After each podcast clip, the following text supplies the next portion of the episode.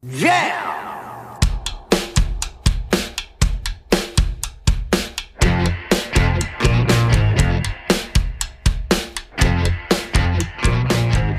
Josh Williams here, guys, with uh, the One Man Podcast, episode number six for Wednesday, June 21st, 2017. Thank you for listening as always. Really want to just get that uh, get that out there again that I'm always grateful for you guys listening. It means a lot to me that you're spending your time with me. Whatever it is you're doing besides this, I don't expect you to just sit down and put your feet up and just listen to me talk.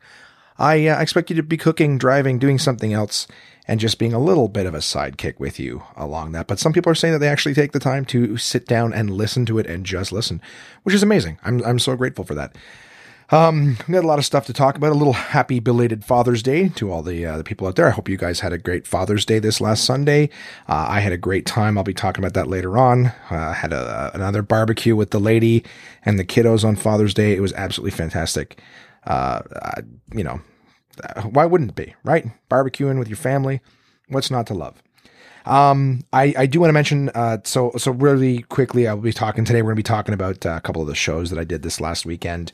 Uh, it's Pride Month, so we're going to get into that a little bit. Yeah, that's right. I'm going to talk about it. Do I know what I'm talking about? No, I don't. And that might be exactly what I hit on in this uh, episode of the One Man Podcast. Um, I do want to say that I had advertised this episode. So if all you do is listen to this podcast and don't do any social media stuff or anything like that, um, I did mention in the last podcast that I would have uh, an interview with Jason Lawrence, who is the owner of Absolute Comedy. Um, I did, in fact, do that interview with him last week, but uh, it was an hour and 45 minutes long. And originally, I had promised that I had not done the bonus episode with with Tricks, um, but he was uh, he's a comedian who was staying here with us last week, and uh, ended up we were just shooting the shit for like an hour, two hours uh, in the living room, and uh, and at one point when we talked about my podcast, he's like, "Well, do you want to just you know record a podcast?" And I was like, "Sure, why not?" So we whipped it out and we did like a little bonus episode, and uh, and then after doing that, I realized I didn't really know what to do with it. Was I going to plug that into this episode as well? So I'd have a little bit of one man podcast and then have some Jason Lawrence interview, then have some Tricks interview. And I figured, you know what? I'll just put Tricks out there like a bonus episode. And maybe that's what I'll do when I have special guests, depending on the nature.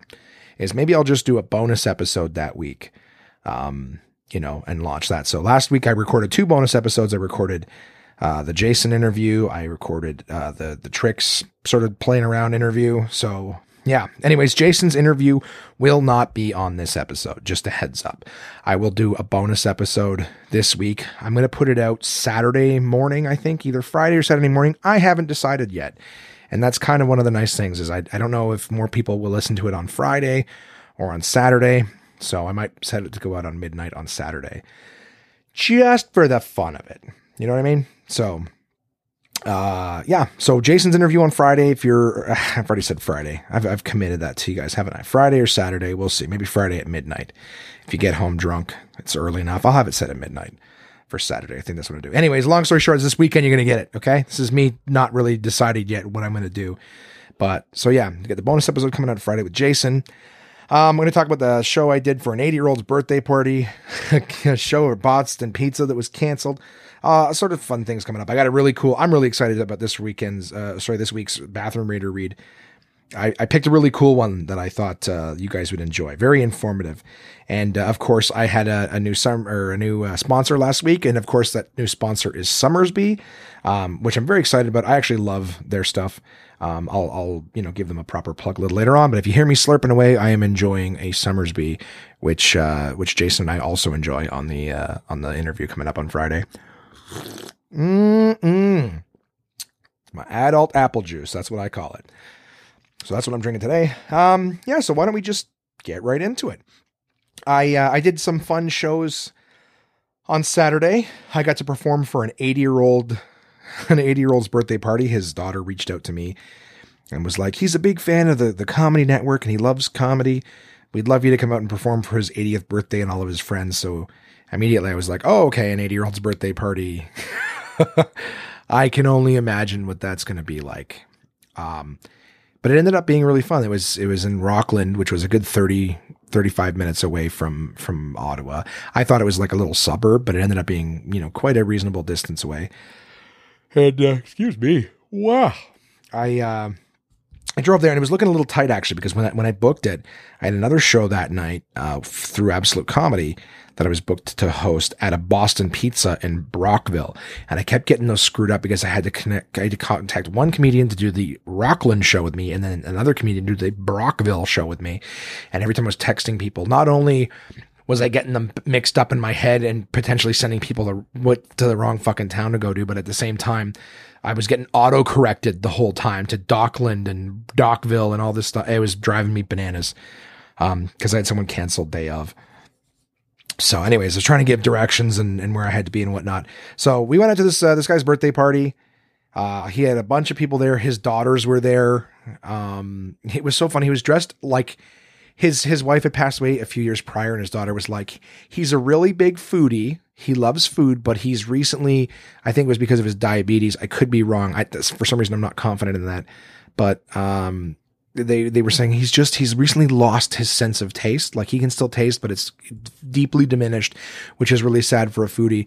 And uh, and my mother, who he loved dearly, just passed away three years ago. So if you can find a way to make fun of those things, I was like, um, I don't, I couldn't even. You know what? I really, I was like, I don't. Well, that sounds sad. You know what I mean? And I go, but if you really want me to, I mean, the first thing that comes to mind is, you know what I mean? Women are always trying to get their guys to go down on them. And you'd think that as soon as as soon as she dies, now all of a sudden he can't taste anymore. That would have been the perfect thing to have happen when they were still together. And uh, luckily, his daughter found that hysterical. Um, and even I was like cringing in the back of my head, like, "Well, you you really want me to come up with something?" Of course, I didn't say that at the birthday party. There's no way that I'd have the balls to say that in front of a bunch of people. Plus, I don't think it's funny. I really do only like to tell jokes that I think are funny. Um, I thought of it. I thought that was mildly humorous, but I just think, I mean, I, I would hate to be reminded. It's like, you know, to lose the love of your life, food. and then, oh yeah, that chick too, who used to cooking for me. No, I don't know. I just, I just didn't really find it that funny, but we, we ended up performing, uh, for the show there.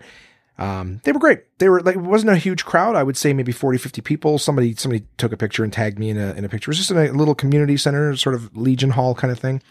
Um, it was good. Uh, had a good time. Uh, interacted with some people a little bit. It was really. I found it really funny because his two brothers were there. So he was turning eighty. His older brother, ninety seven, was sitting in the chair, and it didn't even look like this guy knew where he was. I kept talking to him, and he didn't look like he knew where he was. And then the younger brother, who was like seventy seven, right? Like 20 years difference between these guys.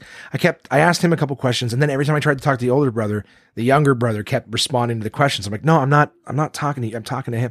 I said, listen, can somebody turn down his hearing aid and turn up the other guys? okay. So I can, and they got a big laugh of that. A couple people oohed me on the old people line. I go, look, relax. You're going to forget it in five minutes anyways. All right. So don't, don't worry too much. Um, so I had a good time. They were, and they were great sports. They had a great time. It took us uh, a few minutes to get out of there. Just that's always fun when you're, I, I had to, to leave quickly. I'll tell you about that in a second. So the idea is whenever you're whenever you're leaving and you know people are stopping you to say good job and so that's always fun.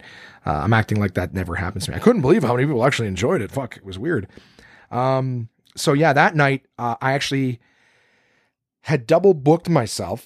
Um, I knew I was double booked just for the record. It wasn't an accidental thing, but uh, they Jason wanted me for a show at Boston Pizza in Brockville, and because of Brockville's only like an hour away from Ottawa, but because of the fact that I was in Rockland 30 minutes away from Ottawa, the opposite direction. It was like two hours. There's a lot of extra time. So this first show ended at like 8.30 and I had to be at Brockville for 10, which is thank God it, the show was so late. Um, because I, I, actually had enough time to get off stage and like I say, beeline it for the car and drive right to, to Brockville. I got there about 10 minutes before the show started. Um, and it turned out that they, you know, I don't make them sound bad, but they didn't have any tickets sold for that show. So it was um, myself, Ryan Denis, and Jason Harper on that show, and we had a, you know, it was it, it was a great show to be to be had. The only problem is that none of the staff knew that day that there was a show going on. They hadn't put up any posters or anything like that, so there was no one there to see the show, and uh, they had no stage, no spotlight, like nothing, nothing was ready for a show. It would be like walking into a hardware store and going, this is where we're supposed to perform. Like there's, there's just nowhere to put on a show. So, uh, unfortunately they, uh, they had to cancel that, that show. Um, you know, we still we still get paid because we still drove out there, and you know, it's not our fault that, that they didn't have stuff ready. I, I feel bad for them. Condolences to the Boston Pizza in Brockville. Um, but you know, we stuck around and we had a couple drinks. You know, put a little money into their uh, into their business there. Um, and it was funny too because I got actually had an opportunity to sit. A friend of mine, uh, Dave, was uh, you know he came with me for the the travel that night because it was a lot of driving around. Again, uh, you know, probably good three four hours of travel. You know, all said and done for both shows, and uh, we sat at the bar, Boston Pizza, had uh had some food. They had some drinks. And uh, it was funny because Jason Harper was talking about how his uh, his wife was um, she's working for the government and he said that they were receiving like training you know? And he goes uh, so my wife today had to learn uh, what this is. And he turns his phone and shows it because it's pride month. I guess they're doing like government um, i don't want to say like it's acceptance training or anything but i guess just general information training. And uh, the the acronym that that he showed was uh, LGBTTIQQ2SA, two, the number two, which I thought was really funny. Um, which is the now very long version of LGBT, which was the original one that I was aware of, right? And like, and I was like, okay, I know what LGBT is, and now, and then it was Q. I was like, okay, LGBTQ, and and even in trying, at one point, I lost the acronym because I had it on my phone, and uh, I lost it, and I tried typing it in again, and there's like, there isn't even one consistent LGBTTIQQ2SA um, it's actually there's several of them. So that one, the LGBTTIQQ2SA, is actually the Canadian version of that. There is um, I don't know the other regional ones, but there is seems to be no um, universal acronym for it. It's also a very long acronym. It kind of looks like somebody just leaned on the keyboard. You know what I mean? So it's it's very difficult. And there's even people I, I was trying to find out what some of the definitions meant. Because when Jason showed us, I was like, I have no idea what those are. And he was sort of, I don't know too. Uh, my friend Dave, who's with us, is gay. And gay, uh, Dave, Dave was able to actually tell us what some of them meant. He didn't know himself all of them, but I said, "What's the two? Like, how does somebody a nut like?" And he goes, "That actually stands for two spirited." So I was like, "Oh, didn't know what that was." And he was able to tell us just a very small amount about it. Um, but one of the things that I thought would be interesting to this week because we had to sort of play along with it, and I'm sure some of you out there are going, "What? What are some of these?" So, um, in the uh, the the tradition, the nature of it being Pride Month, I thought, why won't I? Why don't I take a second here, spend some ink out of my printer, and make a sheet here telling us what what all of these uh, stand for. So um, happy Pride Month, everybody. I'm going to tell you what the LGBTTIQQ2SA is. So that actually stands for lesbian, gay, bisexual, transsexual, transgendered, intersex, queer, questioning, two spirited, and allies is what that is. So that is the Canadian. Again, this is not a universally accepted acronym in the sense that there's other places that do it differently, um, that have different terminology. I know uh, pans, pansexual. Um, is one. They don't have sex with pots and pans. it's something to do with. Uh, well, I don't know. To be honest with you, I I know that it's something. I think it's um, fuck. I don't know. Let's let's listen to me make something up. I I read it earlier, and I think I think pansexuals where they don't really prefer. They don't even like adopt a gender. They're like, yeah, it's just something that's there, and I am that. Um, but again, listen, if I'm fucking wrong with the pansexual, I can I can Google it. Um, but it's not a part of the Canadian acronym. Um, so we just don't allow them here in Canada. I'm sure you get turned away at the border if you're pansexual. Uh, I, I, this is so funny because I I like I have so many things that I want to joke and and and you know prance around here um because I love everybody. I really do. If anyone know you know if you guys don't know me well enough, I love everybody. And I, I, you know, I can comment. I don't want my episode this week to be as dark as last week's me talking about my fucking deepest, darkest fears and and things like that. But I want to be more lighthearted. But of course, this is a subject a lot of people a lot of people have difficulty with. Some of them are not very accepting. Some people have struggled with this. Forget the people who are not accepting of it. Think of the people who live their life every day who don't even, you know, know who they are and and uh, or or afraid to to own who they are because the world is so fucking unaccepting. I think it sucks. I've joked with my fr- my friend Dave before that I go, you know what's great about me is is I'm straight and I I get to have interests and hobbies and favorite foods and things like that. And whenever you talk about you people, you know, straight people always want to be like, so, hey, what's, uh, have you ever done this sexually? And does that mean that you like, like, there's always, it's an interesting thing that when, when people learn somebody's gay, now this is not everybody, of course, so relax. I'm just saying it's funny that when somebody is there, you know, somebody is gay or lesbian or transgender, or whatever, the, the curiosities about them all come back to their, their sexuality or, or their, you know, orientation or, or, or uh, beliefs or what have you on it. Because even the terminology, I'm not that that brushed up on. All I'm saying is that it seems so much that like, who gives a fuck what you do in your bedroom? Who gives a fuck? What gender you see yourself as or whatever. Like at the end of the day, it doesn't really fucking matter. If you're not hurting anybody, then who cares? Right? Like I don't have a per like it's when people it's it's so funny when like the gay marriage thing, you know, in uh in politics and everyone's like, "Oh, gay marriage, they shouldn't allow that." It's like who gives a fuck, man? Is your life perfect? Are you living on a mansion on a beach and you're like, you know what? Everything in my life is going so good. I just have to focus on what the people next door in their bedroom are doing. Like, who gives a fuck? It's none of your business. You know what I mean? Like, yeah, and it's great. And it's great to understand it, but as long as that's what you're doing, if you're understanding it, then that's a good thing. If you're just like, what the fuck's going on? Like, that's that's not okay. Leave leave people leave live and let live. Leave people alone. You know, that's what I say. Like, it's kind of kind of sucks that you know somebody's sexual orientation or sexual preferences start to become like all that they're seen as. You know what I mean? Anyways, so in the spirit of Pride Month, I thought I'd take a second and not only read the LGBTIQQ2SA, uh, which is lesbian, gay, bisexual, transsexual, transgendered, intersex, queer, questioning, two spirited, and allies, uh, as I would give it just uh, in case anyone's like, well, what's the difference? Um, I, I thought I knew what some of these were, but apparently I did not. So uh, after looking up and whatnot, I've given some some brief descriptions here. So for a transsexual, uh, dictionary.com has got that defined as a person having a strong desire to assume the physical characteristics and gender role of the opposite sex, and a person who has undergone hormone treatment and surgery to attain the physical characteristics of the opposite sex. So when there was transsexual and transgendered, I understood transsexual as being like the you know the old quote unquote and not to use a derogatory, but the people that you know tranny. I used to think that that was somebody who dressed like a person from the opposite sex. And, and more commonly in my head, even just a guy who dressed like a woman. I never really thought, you know, a woman who dresses like a man is a transsexual. But I used to think, okay, it's the dress. You're dressing like the opposite. And then I thought transgendered was once you've gone through with the surgery and stuff. So tranny is like pre-op, transgendered is is post-op. That's what I thought. Um, and it turns out I was wrong. So transsexual is either dressing or, or you know having the physical characteristics, assuming them, or even getting the surgery. All of that is considered transsexual. And here is the definition of transgender: transgender has noting or relating to a person whose gender identity does not correspond to that person's biological sex assigned at birth.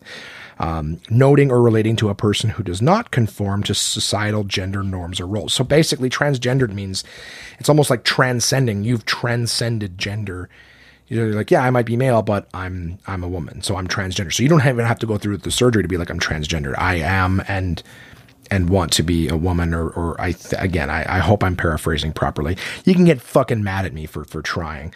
Um, but but yeah, so transsexual is more of the dressing and being having the the surgery and stuff to change to the opposite sex, whereas transgender is almost like I don't even see myself as the gender that I am. I am the other gender kind of thing. Um, I hope it makes sense. I, am trying to make it more sense. Honestly, the pre and post op thing made more sense to me, but um, I'd rather not be like, well, this one's easier for me to understand, so I'm just going to believe that. I'd rather know the real thing. So if anyone has a better explanation, because this is what I got off dictionary.com, I tried Googling a bunch of other things, and that's another issue with all of this stuff is it seems to be that uh, nobody agrees.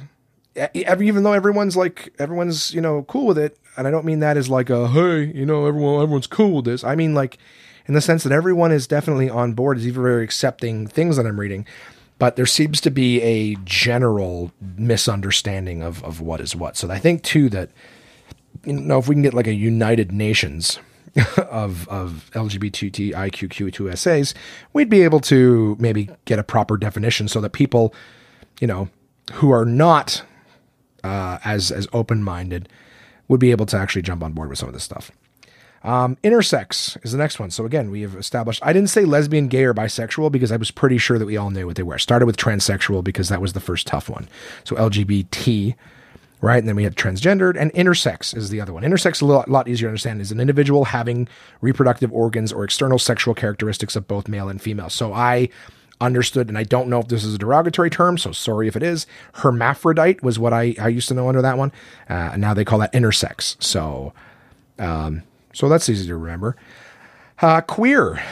And I remember lesbian, gay, bisexual, transsexual, transgendered, intersex, queer. I used to think that queer was just, you know, like, hey, I'm gay or whatever. And I thought it was it was my understanding that the, the, the word was sort of like taken back, same as the N words, to just mean like gay, but you know, hey, we're queer, like in a you know, fabulous. I actually read uh, one thing that I think was like on Urban Dictionary or something, which of course is not very reputable, but um, queer, I read something was that it was like a taking back, right? So someone who's queer doesn't even have to necessarily be gay or lesbian or anything like that. It could be just somebody who's like committed to a fabulous lifestyle. So even when like like metrosexuals, if you will, which I don't see in anybody's lists, but like metrosexuals was like, yeah, you want to live out loud and yada yada yada. That's queer. It's not a, a gay and lesbian thing anymore. Um, so I wanted to do, uh, you know, get a, a, proper proper rating. So I, I, put this back in. This came up on on the dictionary, and I thought this part was particularly interesting. When I typed in queer and looked for a definition, it came in big letters at the top, usage alert. So outside of the definition, it said usage alert. So before it even defined it, it was telling me what the usage alert was, and it says since the early 20th century, queer has had the meaning gay, or lesbian, and for much of that time has been used with uh, disparaging intent and perceived as insulting. Since the 1980s, queer has increasingly been adopted, especially among younger member of, of members sorry, of the gay and lesbian community, as a positive term of self reference. Uh, however, the term is not universally accepted within the LGBT community. So here's how far back this is. We're still only four letters deep in this one. Um, However, as the term has not been universally accepted within the LGBT community and might still be viewed by some as dis- uh, degrading, sorry. Queer is also a term used by activists and academics, queer politics, scholars of queer literature, and the term has more recently come to include any person whose sexuality or gender identity falls outside the heterosexual mainstream uh, or the gender binary. A person identifying as queer can be gay, lesbian, bisexual, transgender, gender fluid, etc. But the use of the queer uh, but the use of queer avoids any specific label. So again, it's um, still out there. It's kind of what a lot of people thought, but it's it's almost like I said, sort of like the N word um, for for I guess people LGBTIQQ2SA.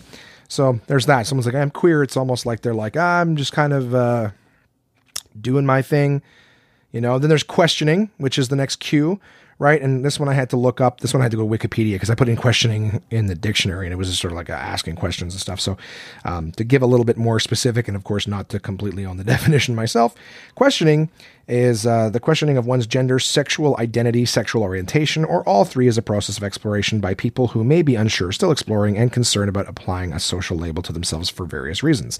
The letter Q is sometimes added to the end of the acronym LGBT lesbian, gay, bisexual, transgender, the Q can refer to either queer or questioning. Thank you, Wikipedia. So there was that. Two more guys. We got two spirited, finally. So what was the two for? Two is 2S. Uh, it's both of them. It stands for two spirited. And the very short definition is some American Indian tribes, a person, especially a biological male, who adopts the gender identity, dress, and social roles traditionally assigned to the opposite sex. So Dave had said night of when when they saw the two S and I going, ah, what's what's what is a two? How can it be a number? Uh, David said it's the uh, Aboriginal Native American version of uh, gay, effectively. Um, I looked up some definitions and it was saying that there used to be sort of like um, almost like like aboriginal prostitutes that were male and they had a derogatory term for it. I can't remember uh, what it was nor would i really want to you know it was a new word for me. And uh, almost childlike when you learn a new derogatory term or bad word you almost start saying it. Not to say that i have but why would i share something like that uh, on here? Throw out a new and it was it's a it's a derogatory term. It's it's basically a horrible term. So if you want to know look it up but i'm not going to share it uh, so yeah, there's basically a negative term for it, and it's basically been adopted as um, you know the accepted term for someone who may be you know homosexual or lesbian in the uh, in the First Nations uh, culture and society. So that's what two spirited is. If someone says, "Hey, I'm two spirited," they're basically just saying, "Hey, I'm I'm you know I'm gay or lesbian or, or bisexual in the in that community." And finally, the A at the end, which stands for allies.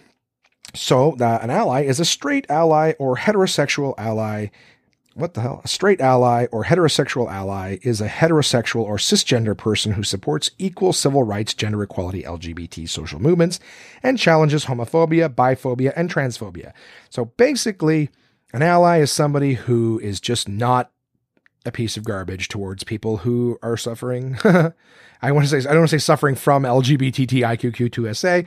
I mean people who are who are suffering from the inequalities and the ignorances of of you know having something a little more difficult than gay, uh, you know, straight or lesbian. You know, so um, you know, hey, I've explained all this stuff, right? Now you guys, you know, now I know my LGBTs. Move on with the fucking podcast, please. Uh, so that was uh, that was that stuff, guys. I hope I hope some of you were entertained by that, or at least were like, okay, I didn't know, and now I know the difference. I still find I'm staring at an entire page full of text right now, and I still feel very confused by it. I wish that uh, after all of that, you know, I knew more about the the transsexual and transgender difference, but I don't. And so, yeah, that's a that's a thing, eh? You know, happy Pride Month, everybody. Um, you know, love and uh, love and accept each other. It's Canada, right? 150th. We're getting close to the home stretch on that, and what a what a great way to end you know, 149 years then by understanding more about our fellow Canadians and stuff like that. I remember, I remember something I thought uh, kind of interesting. It was more like of a curiosity. I'm sorry, but one of the reasons I'm a comedian, guys, is I think stupid fucking things on a regular basis. And I was talking with Crystal, like we, we had the barbecue on Sunday for, for Father's Day. And I remember walking, it was so hot in Ottawa. Oh my God, was it hot? Uh, and humid and I remember thinking like we were walking through the heat and I was right in the middle of of talking with her about the the LGBTIQ2SA. I, I I think it's funny every time I say the that in its entirety, because you know if you go like LGBTQ whatever you know like then you have the people in the whatever section. Hi, which which rightly so. Like hey, what do you just cut me off for? I think they need to work on a on an acronym. You know what I mean? Just make it uh, make it a lot shorter and something that encompasses everybody you know, because otherwise, again, one of the thing about ignorant people is uh, they don't like to learn new things and understand things, and especially remember the accepting information. So, if you want to lean on a keyboard and have an acronym, they're not going to remember it. You know, you need to make it nice and simple. Three letters, four letters. That's going to get it in their ignorant heads. You know, you can't expect them to remember it all. Anyways, um, one of the things I, I, was I was talking with Crystal about it and seeing how many she knew and all that stuff. And we were walking into uh, one of the places to get some stuff for the barbecue. And as we were walking in on the super hot day, I saw a woman in a full uh, full burqa, um, and and I was just like, oh, that poor woman. Like it's so hot out today. It's a cultural thing. I get it you know but it's but it was so fucking hot and then the husband walks walks past her like he, she she walked in front of us and uh, and I didn't see the husband. And then and then you know the husband calls her over. She stops and he walks up next to her. I guess he was parking the car a little behind. And he's wearing like shorts, a t-shirt, and you can see he's sweating through the t-shirt already. And I just went, that sucks. You know, like I'm not attacking anybody's culture, but that fucking sucks that, you know, just because you're a woman, you have to wear all that stuff. I mean, that's a completely side discussion, which I'm not going to get into today. But in terms of at that same moment, the fact that I was thinking like LGBT, you know, TIQQ2SA. because of all that shit, in my head, I was like, why? You know, see, that's that's somebody I could see going, oh man, would I ever love to be transgendered? You know what I mean? Where where a woman could just be like, I'm gonna jump on a plane, I'm gonna go get the surgery, I'm gonna come back and I'm gonna get to fucking wear shorts, I'm gonna get to to do my hair and show it off, I'm gonna get to vote. I don't know if women can vote there, but I I assume with all the other horrible things going on, they probably don't have a, a whole lot of say and stuff like that. So I think that sucks. Um, and that was the thought that crossed my head at the same moment that I was trying to decipher the gay Da Vinci code of LGBTIQQ2SA. So I think I'm actually getting pretty good at that. I, I, you guys, okay, I'm going to tell you the truth. It sounds like I'm just doing it off the top of my head, but I do have show notes in front of me. So every time I start saying it, I glance down at the whole thing and just read it real quick. Just so you know, I'm not, it's not that nailed into my head, but maybe it will be by the time this podcast is over. Thanks for listening, guys. The uh, podcast is going great so far. We've got so many things. Uh, you know, there hasn't been a, it hasn't been a super busy week for me, so I'm sorry I don't have uh, a ton of shit to talk about. My internet went out yesterday that was annoying. actually speaking of the internet. Before I, I go into that, um, I'll share this one last story. Again, it's Pride Month, and I hope that you know. I'm sure some of you are like, I don't give a fuck about this, and some of you might be uncomfortable with it. I get it. It's it's still a relatively new thing, and it's almost like there's more shit every month that we have to learn. And like I said right at the beginning, it doesn't affect us personally, so it's like, ah, who cares? just uh, just one of those, you know, like I, for every one of us who is like, I don't care, you know, do, be yourself, don't hurt anybody, whatever. There's like there's there's other ignorant people who who aren't like that's fucked up. Like I, am I'm not saying that that's my opinion, but I'm saying that someone who's like, oh, that's fucking fucked up or weird or gross or whatever the stuff is, you know, they they're the loud ones. So the reason I'm just bringing this up is to just take that uh, extra opportunity to say, hey, you know, not everybody thinks that way. I hope that a lot of my listeners, if you guys actually have the patience and the kindness to listen to my bullshit every week, I'm sure you're, you know, you're also the same kind of people who are like, yeah, you know what, I might not understand something or whatever, you know, or you might fully understand and all of you are looking down your nose at me right now. Like, how does this guy not fucking know? And why is he spending 15 minutes talking about it? But I'm just saying, you know, I, I, I want to add that. So this, I'm going to tell you guys this last story Mm-mm. Somersby to keep you cool in the heat. Um, if I'll tell you this last story, I remember I heard on like I think it was like Tosh.0 or something one time about uh, chat roulette, which I, I, I assume you know is probably not even a website anymore. But uh, South Park had an episode on it. Tosh.0 was talking about it, and I remember they're basically just saying it's dicks on there all the time. It's just dicks all the time. So we went on there. A friend of mine and I went on chat roulette one time and uh, and it was it was just penis after penis. Um, if you don't know what chat roulette is, it's a website where you have to use a, a webcam, and it basically just matches you with somebody and you start talking to them and then you can click next or they can click next and the idea is it just matches you with somebody else so you have to keep the person's in, you know attention or, or interest or they just skip and go to someone else so a lot of times you go on there and it's a dick and you hit next and then it's another dick and you hit next and it's another dick next and it's another dick you know and then you hit next and it's two people looking for a dick. they they hit next when you're not a dick. Um, so there's things like that, you know. Um, but I remember uh, I went out with my friend Patrick and we were completely juvenile. Um, my friend Patrick, uh, this is years ago, not as not as many as it should be, but uh, enough years ago um, that we were still very juvenile in our sense of humor. And what Pat did was he pulled down his pants, tucked his dick and balls through his legs, and then bent over so that you know. And I was sitting directly next to him, so basically what they saw was my face, and then this big dick and ball f- butthole moon full moon fruit bowl in their in their face. So we did that uh, one night when we wanted to see what chat roulette was about. Uh, so he did that. We figure, okay, they're going to show us our cock, we're going to show them something infinitely more creative. Um, and then we got banned within like 10 minutes. So the next day I wanted to see what, you know, check it out again. And I went on from my computer since Pat's had been banned. and, uh, we uh, I, I remember it was again same thing dick dick dick dick dick. And then i finally landed on somebody who wasn't a dick. And i said i said please don't show me your dick because it was like a type thing. You couldn't really i don't think you could really hear them if there was no mic or whatever. But i was like please don't show me your dick. And the person's like i won't i won't. It was just like laying in his bed. It was just this dude in a t-shirt laying in his bed. And uh, we got to chatting and it turned out he was in um he was in saudi arabia. And uh, as we were talking more and more he basically said to me at one point that like that he's gay um, and the reason he was on like chat roulette or whatever was because uh, where he lives, he can't tell anybody that he's gay. Like he can't tell his parents. He said that they would disown him. Um, he goes like in my country, if they find out you're gay, like sometimes you'll get shot in the streets or they'll cut your head off or, or, you know, and I was like, I was like, that, that fucking sucks. I, I mean, and it does. That's fucking awful.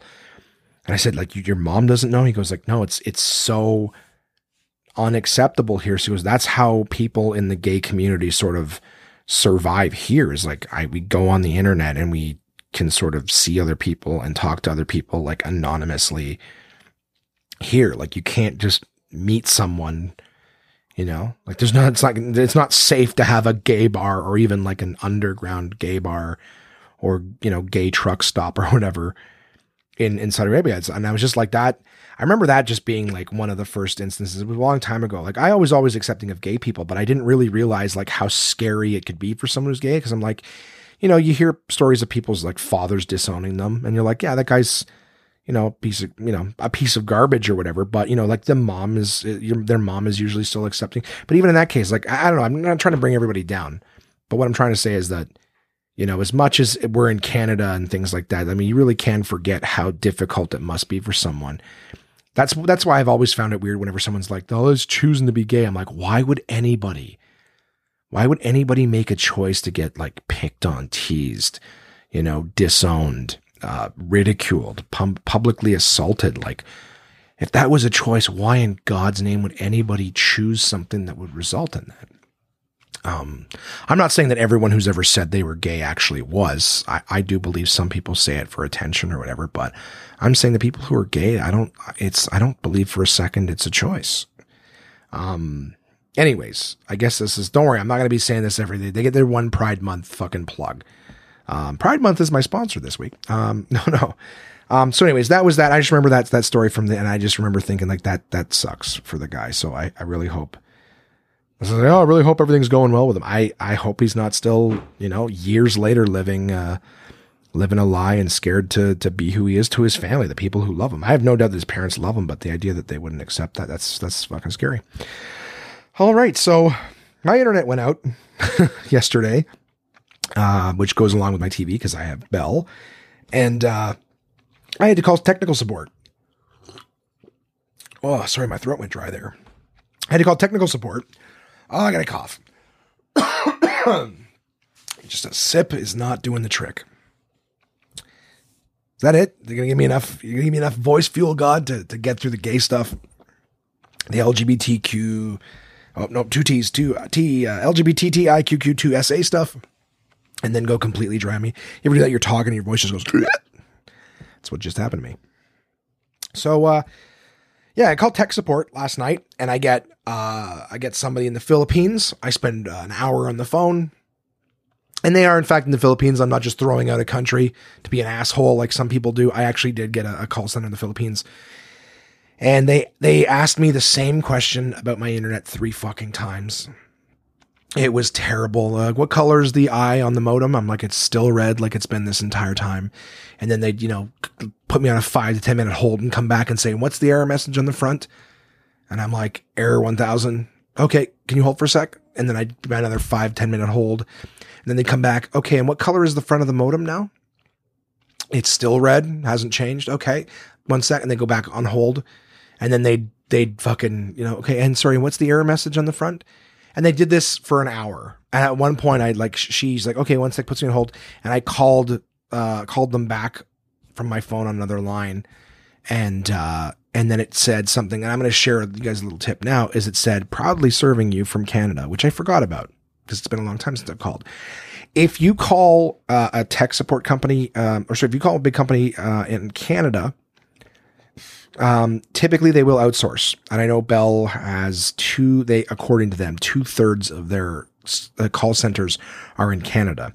So if you call Bell or, or Telus or Rogers, um, I know this of Bell for sure, but I assume there's something similar for Telus and Rogers. If you call them, and as you're waiting for technical support or billing or whatever, if you hear the phone say, you know, thank you for holding, it could be a few minutes, your call may be recorded for blah, blah, blah proudly serving you from Canada.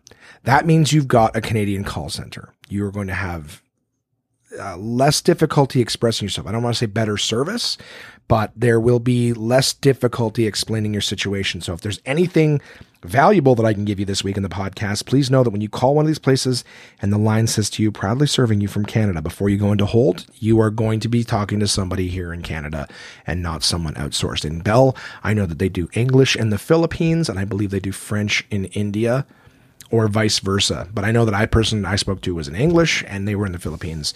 Um, anyways, so that's that. So I, I spoke to a guy. We couldn't get it figured out, and this was after like two hours total and uh, yeah, and they sent a tech today who showed up for like five minutes, and he's like, "Yeah, I fixed it." Somebody we had some new guys working on the box yesterday, and I could just see that the line was ripped out of the box, and they hadn't put it back in. He goes, "Took me two seconds to fix it. Internet's working now." This guy was great. Gave him a free couple free tickets for Absolute Comedy, and he was jazzed. He was jazzed. I was happy, and uh, back in business for internet. So very very happy about that. Um, but yeah, not really. Uh, not really much doing this last week. I talked about the gym stuff last week, guys, and I've gone to the gym once. Um, it was yesterday, and uh, I don't. I. I mean, I don't want to say I'm not going to be like, oh, well, I was really busy. I was. I was busy, but I didn't have as much stuff uh, as I would have thought to, you know, stay busy, stay busy, and not be able to go to the gym. there was a few times where you know I'd be doing something and uh, you know I had time to go to the gym, but what I was doing started to slow down, bog down. I'd run into steam, and by the time I got finished, it was like eight nine o'clock, and I uh, and I had an early morning, so I just I did I I sacrificed the gym a few times. So um, I think I I weighed in at three sixteen last week, and I'm probably at exactly the same. I did go to the gym yesterday and I, I hated every minute of it. I did, uh, you know, treadmills. I jumped on the bikes. I was there for an hour. I did cardio for an hour. Um, I ended with the, the, treadmill, and my knee is actually bugging me. Um, I've had this happen a couple times where you know I'm I'm going into the fridge is actually when it happened, which is fucking hilarious. Just the fuck the the the the irony and the the coincidence. You know, I've been, been bending over to go in the fridge, and my fucking knees going I'm like, yeah, gee, I wonder why. But just this weird like pivot that I'm doing. So it's not like a it's not like a muscle thing. It's actually like a nerve, like a pinched nerve. So if I if I pivot on my right knee, I get these these sharp pains that almost drop me to the ground, like almost like the knee gives out. And um, I've had it happen a couple times. Obviously, it's important to lose the weight because that's that's part of it. Um, but when I went yesterday, I was uh, I did about you know 15 minutes on the bike, some pretty high intensity, and then uh, well, not high intensity for anybody you know in shape, but high intensity for me. And uh, I remember doing the treadmill, and I was like, I was going to do an hour on the treadmill. I'm like, I'm here, right? That's the hardest part is getting to the fucking gym. So I'm like, all right, I'm on the treadmill. I am going to do it for an hour. And around the 20 minute mark, my knee uh, was really bugging me. Just the every every step, I wasn't getting the sharp pinching pains, but there was a little bit of like just almost like a cushioning problem. You know what I mean? Like the shock absorption. And then after another five minutes, I was starting to feel just slight pain with each step. And I'm like, you know what? I want to do this regularly. I want to you know go to the gym and not make excuses. So I'm going to stop at the 30 minute mark, which I did and I did a little two minute cool down or whatever. It's not much. It's just fucking walking. You know, I'm not like uh, I'm not against walking, but uh, I had a big I had an incline and I had a pretty high speed, so I was like, okay, you know, I'm just I'm going, but I didn't want to burn myself out. So, you know, you guys are welcome to write in and tell me if if that was a pussy bitch move. But I uh, at the time I thought, you know what, I want to keep going because uh, you know I want some some results and get the cardio up there. But at the same time, I'm like, I don't want to I don't want to you know, burn myself out one day, you know, push myself, don't be a pussy, and then fucking, you know, hurt my knee and then I, I can't come back. So I'm like, okay, I'm going to go. I sweat. I was there. Uh, I did the hard stuff in terms of getting there. So, you know, I did that and uh, yeah, fuck it. You know, I'm going to go back again tonight. Uh, knock on wood. That's actually something I say, and it's part of the bathroom reader this week. Uh, but uh, yeah, so I, I did that. I'm not really loving it. I did one. We have a workout room here at uh, the house. We have like a, elliptical machine and some uh, you know a bench, some free weights, some some ab stuff. I've been I did use that room. I couldn't make it to the gym one time, so I did use that room. So I got one time at the gym, one time at the workout room downstairs, and I have been eating better in terms of portioning and stuff like that. So feeling hungry a lot. Um, but yeah, I mean it's a start, guys. It's a start. You know, we're this is a marathon, right? Not a sprint. So first week's check in for the gym stuff is that I am doing little bits. All right, I haven't done nothing, but I, I got one gym visit in, one workout room, eating a little bit better. All right, so I think probably a, a good opportunity for us to hit the first maybe a little midsection of the podcast, maybe get some of the uh, the sponsors out of the way real quick. Uh, and as always, I will begin with uh, with Absolute Comedy. Absolute Comedy is the best live stand up comedy from across North America with locations in Kingston, Toronto, and Ottawa, Ontario. These comedians have been featured on Just for Laughs, Netflix, Comedy Central, CBC's The Debaters, Jimmy Kimmel Live, Conan, The Comedy Network, and much, much more. Go to absolutecomedy.ca to see this week's lineup. Planning a night out is easy with dinner and show packages available at all locations. Live comedy is a great choice if you're organizing a celebration, fundraiser, company outing, or corporate event. Want the show brought to you? They'll send comedians to your venue with performances tailored to your event, creating a night of laughs your guests will love and won't soon forget. So for showtimes, ticket prices, gift certificates, special shows, and more, head to absolutecomedy.ca. Again, that's absolutecomedy.ca for the best live stand-up comedy from across North America. Hey, and head to absolutecomedy.ca if you'd like to buy tickets to see me, yours truly, co headlining a show on Canada Day here in the nation's capital. Uh, that's partnered with SiriusXM Canada. So, absolutecomedy.ca, you can buy tickets for that. It's a 2 p.m. show. So, if you happen to be coming to the nation's capital for Canada Day for any reason, uh, know that, um, you know, know that, uh, I don't know why I'm losing my train of thought here because I'm thinking about Montreal. I think it's next week. But yeah, Canada Day, 2 p.m. They're done at 3.30. That means you're back on the street. Tickets are only 10 bucks for that because SiriusXM are great partners and they're pretty much buying the show just to put on. So uh, if you want tickets to that, they're 10 bucks each. Go to absolutecomedy.ca. You can buy tickets to see the SiriusXM Canada Day show.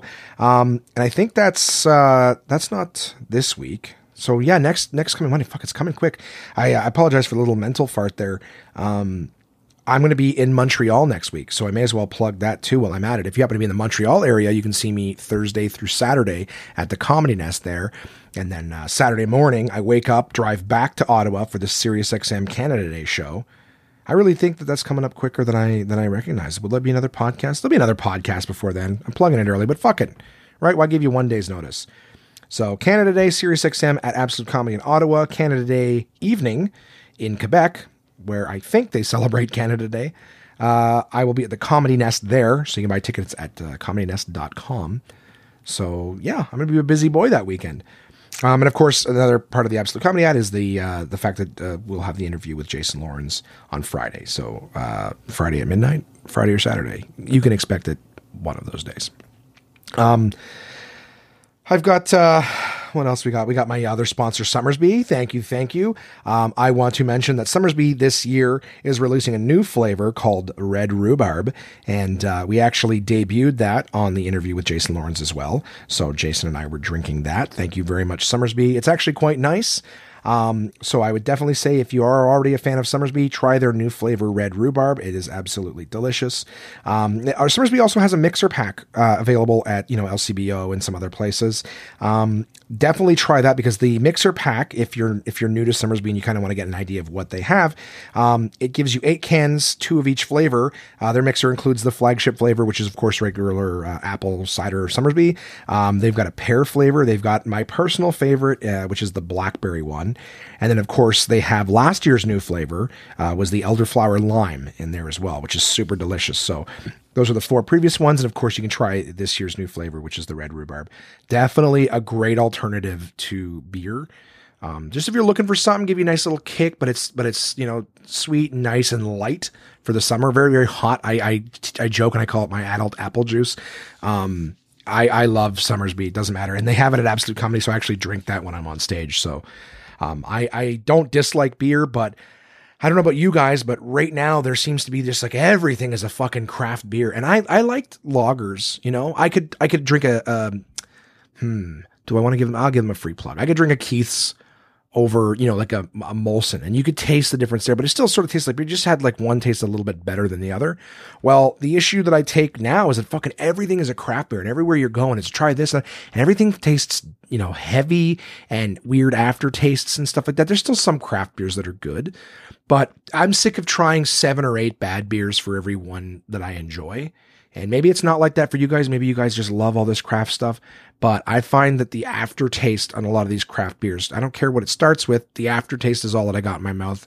And, and I'm not enjoying it much. So I, I personally have switched and, and right now, for whatever it's been, at least a year now, I've really been enjoying Somersby. Um, the ciders I enjoy. I kind of like a, a, sweet drink versus a bitter one.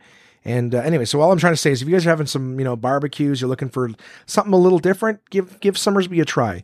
And uh, and I, I, like I said, there was one. I think I told you guys in the podcast, uh, you know, previous podcast that I tried a strongbow because I was somewhere after enjoying Somersby so much. Um, I tried a strongbow somewhere because I'm like, oh yeah, that's apple cider. That was the first one that came in the market, and it tastes awful. It's not sweet. It tastes like somebody pissed in a bottle of apple cider vinegar you know, and then and then put it in a fucking keg and cooled it. It's gross. And so again, if your only experience with ciders has been Strongbow, and you're like, yeah, no, I've had those ciders, they're gross. Somersby's not like that. It just tastes like a nice sort of apple drink, eh, whatever. You know what? This is just a promo for them. They didn't send me a copy or anything, so I'm going off the top of my head. Um, loving Somersby, and they're also uh, the same company that uh, their parent company owns Kronenbourg as well, 1664. So I had the Kronenbourg 1664 Blanc, which was super delicious. It's like a nice light beer. I don't want to say light in terms of alcohol. I just mean like it tastes light and crisp. Um, and it's almost got this sort of like fruity aftertaste to it. And I don't mean sweet. There's just like this hint of fruit when you're done. tastes absolutely delicious. In fact, they're even mixing it with Somersby now. They're supposed to do it like half and half Somersby and the Kronenbourg, which I've not tried yet. And I ah, I gotta try it.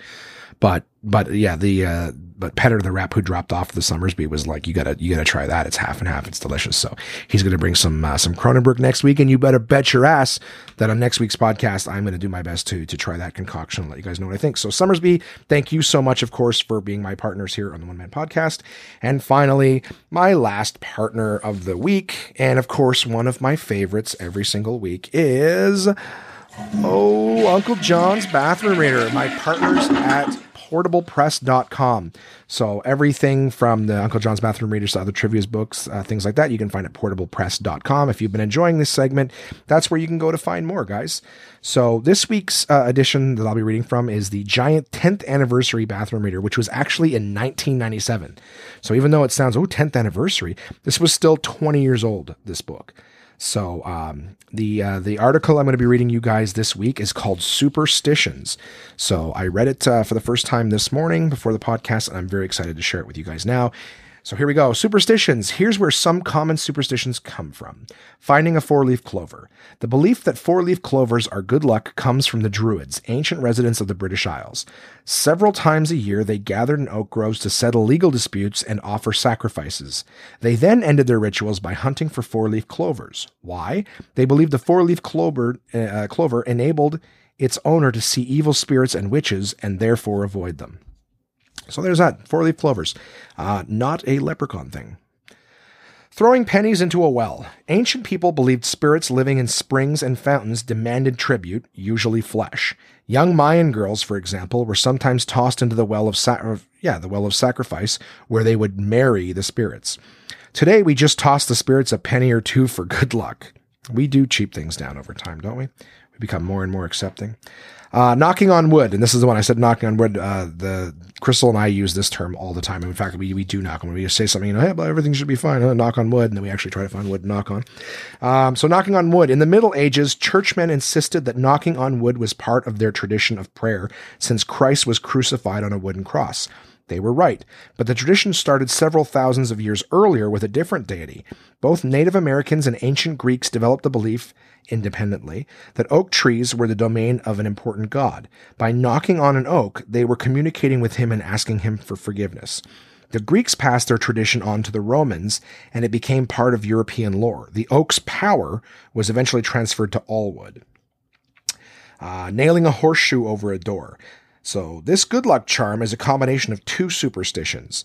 In early times, horses were considered magical because they can find their way in the dark. For example, people believed they could foresee danger or could guide souls through the underworld, so anything connected with a horse was lucky. Uh, number two, horseshoes are made from, uh, of iron, which was considered protective. The Norse god of battle wore iron gloves and carried an iron hammer. Romans nailed pieces of iron over their doors, believing it would ward off evil spirits. In the 10th century, Christians added their own twist to the superstition the tale of a blacksmith named Dunstan uh, who later became Archbishop, Archbishop of Canterbury. Dunstan had an unusual customer one day, a man with cloven feet who requested iron shoes.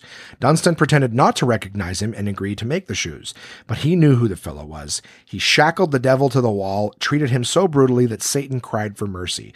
Dunstan released him only after extracting a promise to never enter a dwelling with a horseshoe on the door. So there you go. Horseshoe over the door is to keep Satan out because he got his ass whooped um, by a blacksmith. Um, opening an umbrella indoors. Only, uh, sorry, one of the few superstitions that isn't ancient or irrelevant. In the 18th century, spring loaded metal spoked umbrellas were new and unpredictable. Opening one indoors was courting disaster. It could fly out of control and damage property or people. It was practical sorry, it was a practical impulse to regard it as bad luck. Yeah, that makes sense. And now people are still like, it's still the, the, the reason I always understood. It's like, yeah, it's bad. I just thought it was bad luck to open it indoors because something could fall or smash or whatever. I didn't really, I'm glad to know that's exactly why because no one ever ever offered anything other than that. Um, pulling on a wishbone. Over 2,000 years ago, the uh, Etrus- Etruscans, fuck's sakes, I even Googled that earlier today to get the things. For 2,000 years, Etruscans, Etruscans, Etruscans, yeah, that was the one, Etruscans. Over 2,000 years ago, the Etruscans, an early Italian civilization, believed that chickens, which squawk before they lay their eggs, could tell the future. The powers extended to part of the chicken's skeleton too, so when a sacred hen died, the Etruscans put its collarbone in the sun until it dried out. The people would pick it up, rub it, and make a wish. It became known as the wishbone. Why this particular bone? Apparently because the V shape looks like a human crotch. Later, as more people wanted to get in on the wishing, the rubbing turned into a symbolic tug of war. Not everyone was going to get their wish. It became a contest to see uh, whom the gods would favor. Uh, and finally, the stork bringing babies.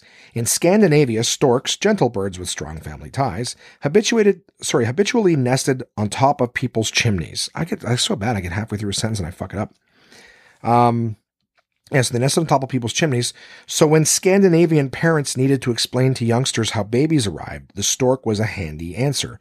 This traditional tale was spread in the 1800s by Hans Christian Andersen in his fairy tales.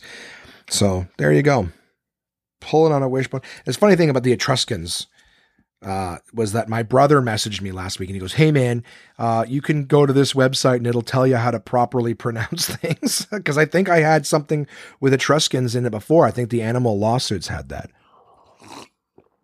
Mm-mm. Oh, Somersby, my summer drink. Um, yeah, so I, I tried that. I think Etruscans, I did that. Um, so yeah, they're coming back a lot here. And of course, the bottom of all these pages, guys, we have the little uh, the little one effect. So since this was a two pager, uh, page one says J. Edgar Hoover liked to fire FBI agents who looked like truck drivers or had pointy heads. And on page number two, Teddy Roosevelt had 24 pets in the White House, including four guinea pigs, two cats, and one bear. Ladies and gentlemen, that is the bathroom reader. Uncle John's bathroom reader for this week. Uh, superstitions from the 10th anniversary bathroom reader. Uh, so go to portablepress.com, guys. If you love these books, they have them on every subject. You can find books that are based entirely around sports, entirely around you know geography, science, history or just the ones with the random facts in them, funny little, you know, two pagers like that. So portablepress.com. Thank you again to them as always for being a part of my podcast. So that's uh that was last week wrapped up. My uh, my sponsors. I got a great show coming up on thursday. Uh unfortunately it's not available to the public and you would have a very difficult time sneaking in. I am performed for oh geez get the hiccups. Um not entirely related to the Somersby just for the record. Um I uh, I'm doing a show for the RCMP, the Royal Canadian Mounted Police. I performed with them last year with Rick Curry and Paul Verzi, and they uh, they enjoyed me so much they asked for me back again this year. That makes you feel good, eh? And I have no problem with that when the country's this country's version of the uh, FBI is like, "Hey, why don't you come back entertain us? I would love for them to love me so that if I get into some real shit someday, I got people on the inside. So we had to give them like our driver's license and fill out all these forms to do the show just because we can't even go in the building. Like we're, we're going to their head office, right? We're not, we're not doing it at some hotel. We are going to their building behind enemy lines to do a show. So I hope I don't piss anyone off and, uh, and end up, you know, in some room down in the basement that nobody knows about right? They'll deny ever having seen me. and that'll be the last time. My last uh my last appearance would be yeah, that's that that would suck. My last public appearance would have been at a Boston pizza show in Brockville that was canceled. ah, the career's going well. Um, so yeah, I'm looking forward to this RCMP show. They were really fun last year. It was so funny. The fire alarm went off during the show. Um, it was funny too because the guy, the the security guard who took us in, was fatter than me, and he just sat in a chair the whole time. And I was like, dude, you know, this is this is this is the big game here. You definitely need to. I go, if I start some shit, I'm pretty sure I can outrun you. And I got a huge laugh, and he laughed because I don't like picking on people, but it was just we had a good time. Sometimes I got to acknowledge what I see in a room, and what I saw in a room was a big security guard falling asleep in a chair so, just so you know, if you wanted to get in, if you can get the, past the first point where it's just you and him, you probably got a good chance. Is all I'm saying. Um, so I'm looking forward to that. I, I just want to mention too before I go into the questions for this week, uh, of which there are many. Um, next week, uh, I will be doing an interview with a super, super funny guy. He's a great friend, um, Trent McClellan. I, have I've worked with him many times. Some of my my listeners here. He's been on the My Hilarious Bastard show uh, before, which is a show I produce at Absolute Comedy. Haven't done one in a while, and I'll probably do one again. You guys will be the first ones to know when I've decided I'm going to do another one. But uh, Trent McClellan has just recently become the newest cast member of This Hour Has 22 Minutes uh, on Canadian television. So very, very excited to be uh, talking with him. I, I, called him today to see if he was interested in, in doing the podcast. We chatted for an hour. Um, we're just really, we're just really good friends. I, I, always love working with him. He is one of the funniest human beings, not only on stage, just off stage. So, I mean, again, I'm, I'm very excited to have him on the show. It's going to be my first Skype interview. Um, I don't even really use Skype. I'm not even familiar with how. So on Monday, I'm going to fuck around and try to see if I can figure out Skype but I can plug my headphone jack from my computer directly into the recorder. So I will be able to, to chat with Trent. We'll have some laughs. Um, so uh, I'll be recording that episode on Tuesday and I will have it out uh, probably Friday or Saturday. Again, I think the bonus episodes, it's a nice thing to have on a Saturday just because, you know, it's the weekend. You might want to do some stuff, fuck around, or just save it for one of your weekdays that you need it the following week. But uh, Trent McClellan, you can check him out. Super funny. He tours all over North America. Um, he uh, has toured with Gerry Dee from uh, from Mr. D. Uh, just been a wealth of knowledge. I uh, I've had the pleasure for with working, you know, the pleasure of working with him at Absolute Comedy. I've opened for him, uh, you know, in Ottawa when he's here at the Ottawa Little Theater. So I, I just I'm very very excited to have a, a good friend um, in comedy. So I want to welcome you guys to please, if you want to know anything about uh, about Trent, uh, anything about you know this hour is 22 minutes in terms of what he's done because he has written for them before but this year he's actually going to be one of the cast members so you're going to see him in front of the camera not behind the scenes this year so contact at one onemanpodcast.com uh, I can keep your questions anonymous if you like, um, or you know, let him know whatever it is. But but Trent's a super fun guy. He's super nice. I'm sure he'd be happy to answer any of your questions. So contact at one man onemanpodcast.com if you'd like to ask Trent McClellan anything. Um, and I guess that's uh, that moves us forward into the the questions this week. Um, so I got a, quite a few this week, and I appreciate you guys sending them in. The first question comes from Tiff, uh, aka Toronto International Film Festival, uh, or in this case, Tiffany, a good friend of mine.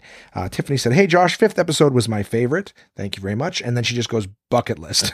so we don't go beyond that. We go bucket list. She wants to spend a weekend in a salt cave, which originally I thought like salt mines, like you want to mine for salt. And then I was like, oh, Salt Cave is probably uh, one of those. Like you see people in the pictures where it's like they're on the rocks and they're in these underground pools or like cavernous pools where it's just rock surface. I don't know. You see them in movies where people get attacked by sharks. So I thought I'm like, oh, maybe that's a salt cave. Like it's warm, it's salt water. Um, and then her second one said, attempt mining for gold or rubies, which made me go, oh, maybe I was right when she just wants to spend a weekend in a salt cave. Maybe it's, maybe it really is a salt mine. So she wants to attempt mining for gold or rubies. I don't know where you could do that. I would assume all the places that are known for having gold and rubies, some other motherfucker probably has already tried to dig them all up. So I don't know if they're just like, yeah, they're probably in here somewhere. Um, third one is get through The Shining without falling asleep. I've never watched The Shining. Like I, I, I have, but I've never watched it in its entirety. Um, it seems stupid to me. I know that that Stephen King. I'm a big Stephen King fan, and I know that what the book he wrote and what Stanley Kubrick. Stanley Kubrick was a very big visionary guy, so I know that they didn't exactly cooperate with each other on like what Stephen King's vision of the story was, and then what Stanley Kubrick's vision was. Um, I know that the um, what do you call it, hedge maze out front. Um, that the end of the movie where he's chasing his family through the hedge maze. Well, the hedge maze was not even in the original story. It was like hedge animals that were coming to life and, and things like that, which they did better in a, in a miniseries um, where they showed the hedge hedge animals, which was was really creepy. Um, but yeah, they they did this big hedge maze, and if you watch The Shining, one of the things I've I've since learned about like you know cinema stuff is when they do the big over uh, overflow fly shot of the overlook which is the hotel that they're in, um, it does not show a hedge maze at front. So you look at this big hotel and you can see the land in front. There's absolutely no hedge maze there. So that's an interesting little uh, little piece of movie trivia for you. So yeah, I hope you can get through it without falling asleep. Um, if you do happen to enjoy it, know that the book, like most of these horror movies, is, is typically much better. Um, you said go deep water cave diving, so I assume that goes back to the first point, and I think that that sounds fun. Um, I'm not super claustrophobic, but the idea of being in a cave underwater where it's like two types of, you know, trapped, that probably scared the shit out of me. Uh, climb a mountain, write a pu- write and publish a book. Um, yeah, I think that's a lot of things. And actually, if you don't know this, um, you can write a book and publish it on Amazon. There's a, a local uh, person in the comedy community here who, you know, is like, hey, I wrote a book and published it and come to my publishing party. And it turns out that Amazon, if you write a book, you can publish it, quote unquote, on Amazon. Uh, and what that means is you put it up there, they have like the manuscript or whatever. And if someone orders it, Amazon prints it and sends it to them. So you don't have to like necessarily find a publisher and get them to agree to print X amount of thousands of copies. You can just write a book, send it to Amazon, and then they'll sell it. And if someone buys it, then they print it on a an order by order basis. So it's just to give you a little hope for your bucket list. It is not that impossible to have a book published. Mm mm mm. Oh, sweet, sweet Somersby. Um, then you put race race wheelchairs when I'm old. which which when you said that um it, it sounds fucking hysterical to me. Like racing wheelchairs when I'm old. Like I feel I think about like those illegal street races. you know what I mean? But like old people doing it in wheelchairs. Like, you know, they go by, it's like, hey Edgar, yeah, I'm ready for a rematch. Meet me down in the basement after midnight. You know what I mean? It's just old people doing these illegal illegal wheelchair races in the basement of their fucking old folks' homes. And don't let me catch you with any of that fucking pudding grease in your spokes. I know it gives you the advantage. Yeah, I know you fucked with my meds, buddy. My elbow was locking up around the last turn. You know the one down by sector L L five or whatever. I don't know sector. I don't know. They're all sad. so yeah, yeah. Racing wheelchairs, please. Uh, if you if I live long enough to see you do that, send me the goods, man. Racing for pink slips. you said give young kids the finger when old. I'm like, I, I give kids the finger now. I, I find why wait for the fun stuff in life. And then you said to have my possible grandkids um, sing me a song before my last breath. Well, to that, I would ask, what song? Because depending on what song it is, it could be fucking horrible. You wouldn't want them singing Barney to you or something. Um, and then finally, you put to punch an ostrich in the face. And I just want to know why. Why do you want to punch an ostrich in the face? They are the saddest, you know, animals literally they are they are synonymous with cowardice. They are the animal that sticks their head in the sand to avoid danger, and you want to walk up and punch it in the face. I know they don't really do that, by the way. People think ostriches do that. They don't do that. That's just a, a stupid Bugs Bunny and Tweety thing. So I just want to know why. Why do you want to punch an ostrich in the face? It already looks stupid. You know what I mean? You're gonna go up and break its fucking nose. Um, and then you know you put here not necessarily bucket list items, but you want to not have your ass wiped by a PSW, which is a personal support worker when you're old. Um, yeah, I could see that. I don't think I would really want a personal support worker. I, I want to be fed to the lions. That's that's what I really want. If I'm so old and frail that I can't take care of myself anymore, I really think as much as it would suck, I want someone to take me to a zoo and throw me to the lions because I think that would be the funniest last memory someone had of me is just, you know, old guy standing up as a lion runs and jumps on me. And just that moment where I put my hands up to like to try to defend myself. You know what I mean? Just the idea that no, like just, just, it's like, why? You know, you're not going to stop anything by putting your hands up, but just to watch an old guy try to defend himself against an, an animal, I think it's fucking hysterical I think what a way to go. I go out like a man instead of just, you know, a little bitch. Not to say that everyone who, you know, dies in an old folks home, but just fuck it. Let me die the way I lived, which was stupid, bad decisions, right? Funny, you know, ignorant, putting effort into things that seem hopeless. You know, I just I think that would be funny. I think that that would be the greatest YouTube video, and you just play it at my funeral, them throw me over, me standing up, and then having a lion jump on me and just track me away. I made a terrible mistake. bye, waving my hands. And they're like, Grandpa saying bye. I think that'd be funny. And then your last thing you say to have control of your bowels when you die. Well, I personally, I don't really care if I'm dead, right? It's uh, it's supposed to be something that happens to all of us, right? So it's not like it was a 50-50 thing, I'd rather be on the more dignity side of it. But you know, that's what that is. And you said, I hope I squashed your expectations.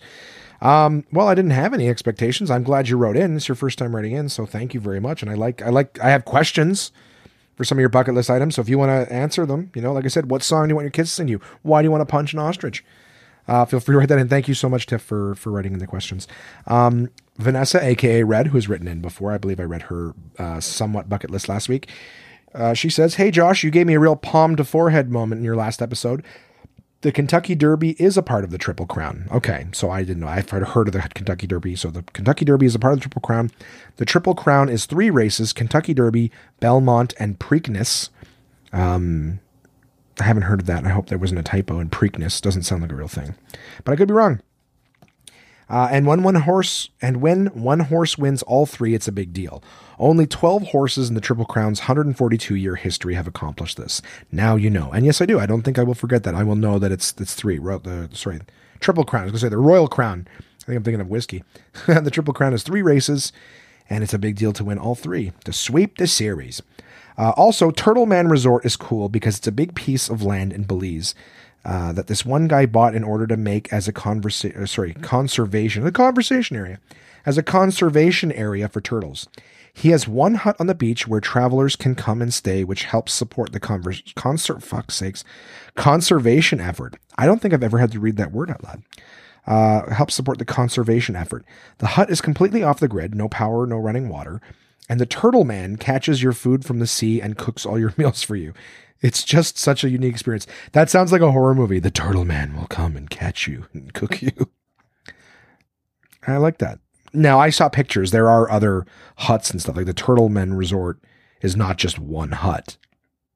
I again from the pictures I saw that looked like a regular resort, but maybe I didn't look close enough. So so I would imagine he like there there's there's a regular resort and then there's this one particular hut that is the the the Turtleman part. So you pay more for that. That's like the the the the, the presidential suite, except it's you know it's not. It's the, the the unique experience of having this guy. So he catches fish and shit and cooks for you.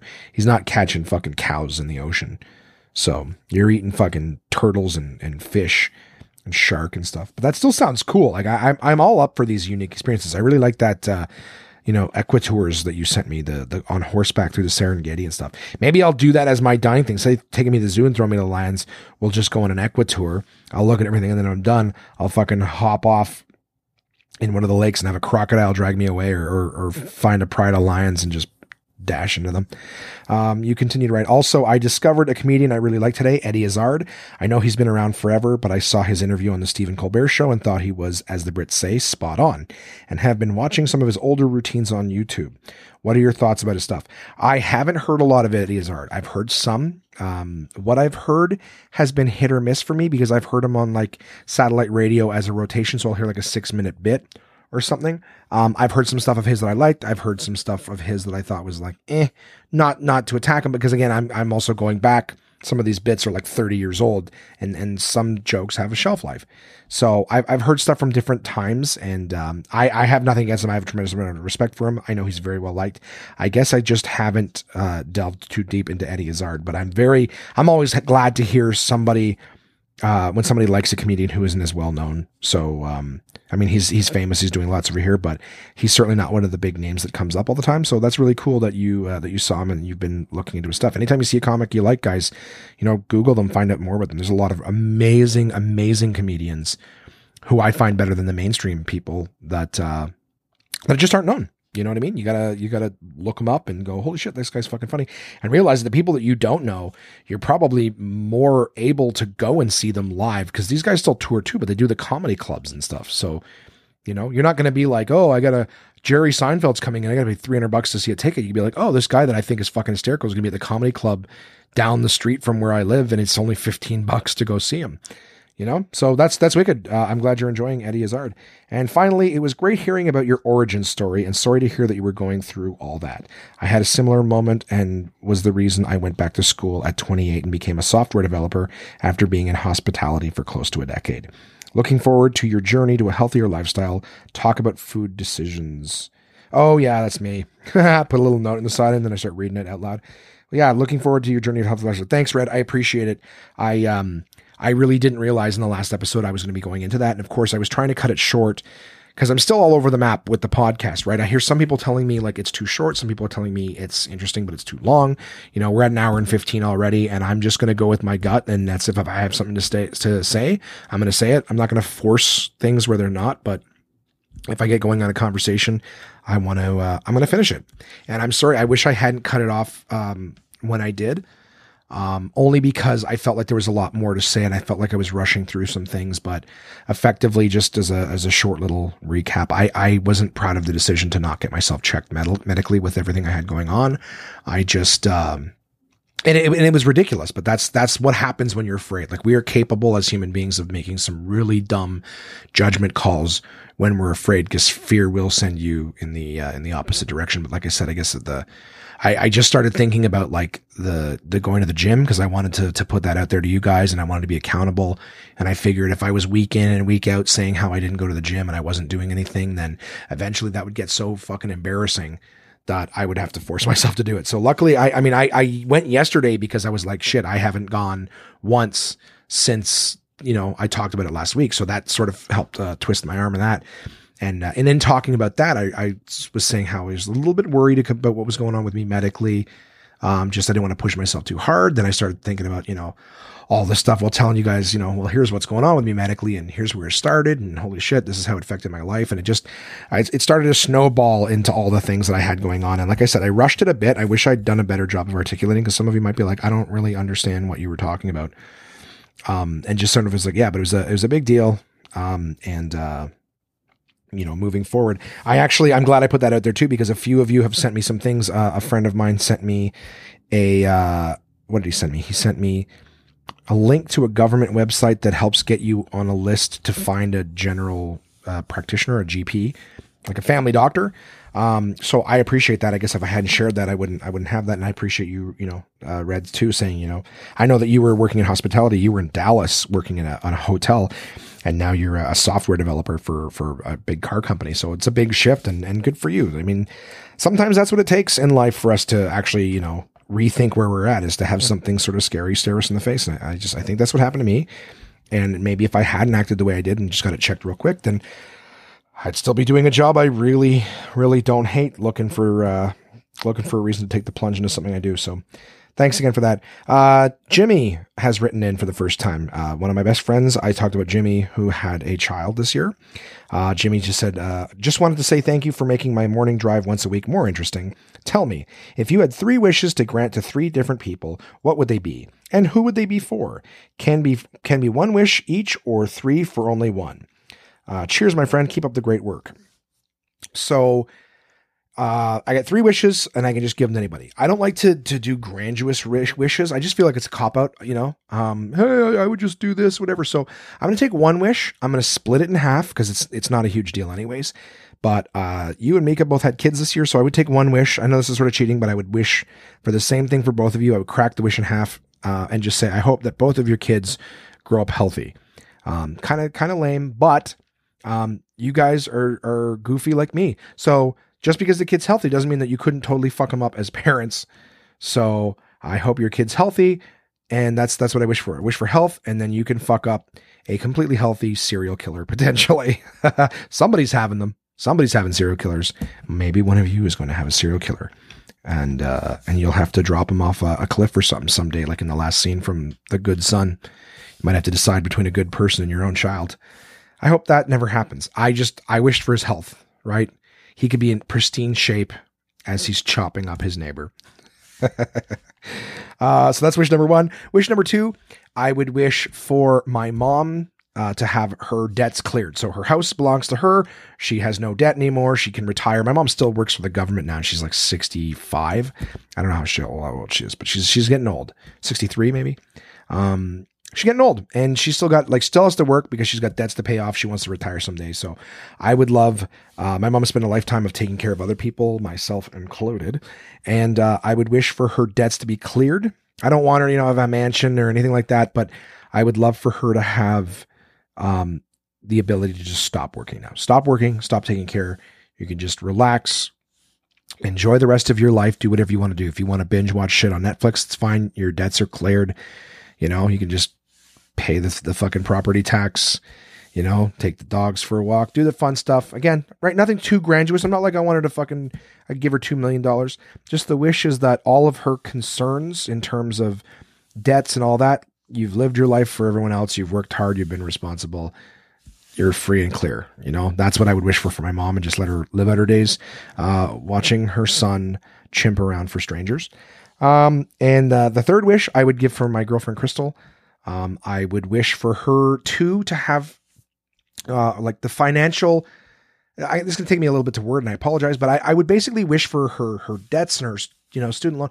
Basically, uh, Crystal has some some dreams that she has shared with me. I won't uh, necessarily share them with you guys just yet because it's not my place to do that. But there's things that she wants to do. She's a photographer. She she has thought about you know uh, in her field. She was on the podcast. She'd like to maybe start her own her own uh, avenues in her field. So what I would wish for for her was to have all of her finances no longer be an issue in terms of like roof over your head, meals, the kids are taken care of, that stuff. Because I feel like um, I wouldn't wish for all of her dreams to come true in that regard because the thing is, one of the things that keeps us working and moving forward is that drive in ourselves. If you have everything, you don't have the drive because you don't need to. You have it right? But we create and we we we move forward stronger when we have that hunger. So what I would want, basically the scenario what I would wish for is that she doesn't have to work anymore to put a roof over her head and stuff like that. And truthfully, just a side note, I would wish for the same thing for myself. Is I'd be like, you got a you got a house that you're just taking care of, so you can just live. Meals are coming every day. You just get up and you go out and do what you have to do. You work towards your your artistic or personal goals. So if you want to just get up and work on photography, you propel your business as far as it'll go based on your own steam. You want to go up and do something uh, with your current career path, um, then you do that again under your own steam. So everything that you achieve from this point over, but but at least you're not spending man hours um, doing what you have to do just keep the roof over your head. So you you know what I mean? You get to focus on your art basically. It's the same for me. I would love to not have to get up and drive Uber or deliver pizzas or do a bunch of other shit I don't want to do. I would love to just go, I got a roof over my head, I got I got meals coming, family's taken care of. Now just every day I can just go and and produce my art or promote a show and just that way I I, I get to really enjoy my successes because I know I've I've worked for them, whatever. So that's that's what I would wish for her. Really not that interesting. I know you probably wish that I would give people jetpacks or something, or just say, you know, I wish for more wishes. Never do that. Or I wish, you know, a million dollars. No, I wish, I wish you and Mika have healthy children. Of course, your lovely wives as well. Hope that your kids are healthy to grow up. And that's the same, same as the other two things I said. Sink or swim on your own, man. I just want to make sure that you know that the health is not a concern. Um, mom, she gets to retire and just again live out her days. Whatever she chooses to do with them is up to her. And of course, for the lady, I hope that she uh, I would wish for her to be able to just pursue her passions and know that everything else is okay. That we, could just get rid of the anxiety of having other shit on our plate and just focus on our passions. That's that's kind of the uh, that's kind of the the wish I would give for everyone. Um, so thank you for saying that. And of course, Jim, you put P.S. What do you call gay boxing? Fruit punch. Happy Pride Month. Thank you for sending that in. I appreciate that. That's a little joke from uh, my good friend Jim. And finally, from Chris. Chris has written in before. Chris says, Hey, Josh, in a previous podcast, you talked about your career bucket list, which had something to do with comedy, I guess. Uh, but have you ever put any thought into your career fuck it list? A fuck it list is when you've tried your best to accomplish your bucket list goals but failed. So you say fuck it and settle on something else. I am never going to say fuck it, man. I've done a pretty good uh, pretty good job of uh, I said fuck it to the important stuff. Not important stuff. I said fuck it to the lucrative stuff and did uh, and did comedy. So you said so if this comedy thing doesn't pan out, have you ever thought about a career as a radio personality? Uh, you are well spoken, have a decent, not unpleasant voice, and can be charismatic. Yeah, I'm capable of it. Um, how about voiceover work for cartoons or video games? I have a lot of respect for people in that field of work. It's acting, but you don't have to worry about what to do with your hands, and nobody gives a fuck about your appearance. Well, thanks. It's like you got a great face for radio. That's the old compliment, right? I don't know. I mean, you say uh, I'm going to finish reading your thing and then I'll get into it. It says, uh, or maybe TV or radio commercials. Radio commercials uh, especially seem to rely on comedy to get their point across. Plus, you won't have to worry about what to do with your hands. Actually, fuck that. You should write commercial. I can help. I could be the Uncle Jesse to your Joey Gladstone. I have black hair. I married a Rebecca. Oh, I see what you're saying. You're, you're Joey. Uh, you, yeah, yeah, yeah, yeah. Jesse, Jesse Katsopolis, I think was his last name. I have black hair. I married a Rebecca. I have twins, and I sometimes play the ukulele, which makes me a musician. Think about it. Thanks, Chris. Um, yeah, man. I mean, I've, I've, uh, that's the whole thing about being a comic. You got to like whenever you do acting, you get paid way more. So I've done, I've done uh, extra work. I hosted a, a kids show on National Geographic. So I've done acting uh, before. And it, it's so funny too, because th- they had someone great who did the voiceover for the National Geographic show, um, Alex Serpicki. She did a great job with the voiceover. And they, and when they submitted the tape to Nat Geo, Nat Geo said that they wanted, uh, they wanted someone else to do it. And then they suggested me. So I was kind of honored that they were like, yeah, just have Josh do it. And I was like, thanks. Um, but then when I was sitting in the room, they were like, we want you to do, I'll try. I'll try to replicate it now. I was the, my line was like, "Welcome to Real or Fake, the coolest game show ever," uh, or yeah, ever, uh, with Aiden, Nina, Norm, and Aaron. Uh, last one standing after three rounds wins an iPad Mini. And I, I, I remember being like, I was like, eh, Nina and Norm. And they were like, don't go down at the end. Like, Norm, go up. Norm. And I was like, I, I don't know how to go up at the end. Like, Norm? and Norm? like a question mark. Norm. I couldn't like I don't that's not in my voice. So I was there recording over there, like, no, go up. And I'm like, I'm trying to, hey, Nina and Norm. Like I just kept raising my tone and Norm. And I sound so fucking weird on the uh on the thing. You know, last one standing after four rounds wins an iPad mini. mini. Wins an iPad mini. You know, they were like, don't go mini and down. Go up, up. So it was it was tough. Sometimes like the directing and stuff that you get um, I mean, I, have I've tried to do voiceover stuff before, not not many times. In fact, I can only really remember one time. There was this like animal cartoon version of The Office, and they didn't send any personality. Like they gave me the the the sides, like the lines for for what they wanted me to read, but they didn't give me any direction at all. So they're like, make up a voice for this character, and it was it was the the the, the character had like three lines, so it was like I don't even know anything about this character. So tell me what you want me to do. I remember um, it was like this. It was a horse, a brown horse, and he was like working the supplies, and he was the biggest one in the uh, uh like biggest animal of all there. And I just remember being like, uh, "Well, I'm gonna do him like a black man." I can't remember the. I can't remember the the the lines.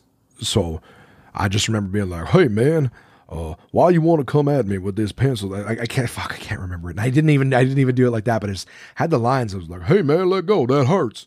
Like, oh damn, like I just did this lower voice. I did it several times. I practiced it, whatever. But I remember it was just this low voice. I was doing, like, hey man, why are you doing that?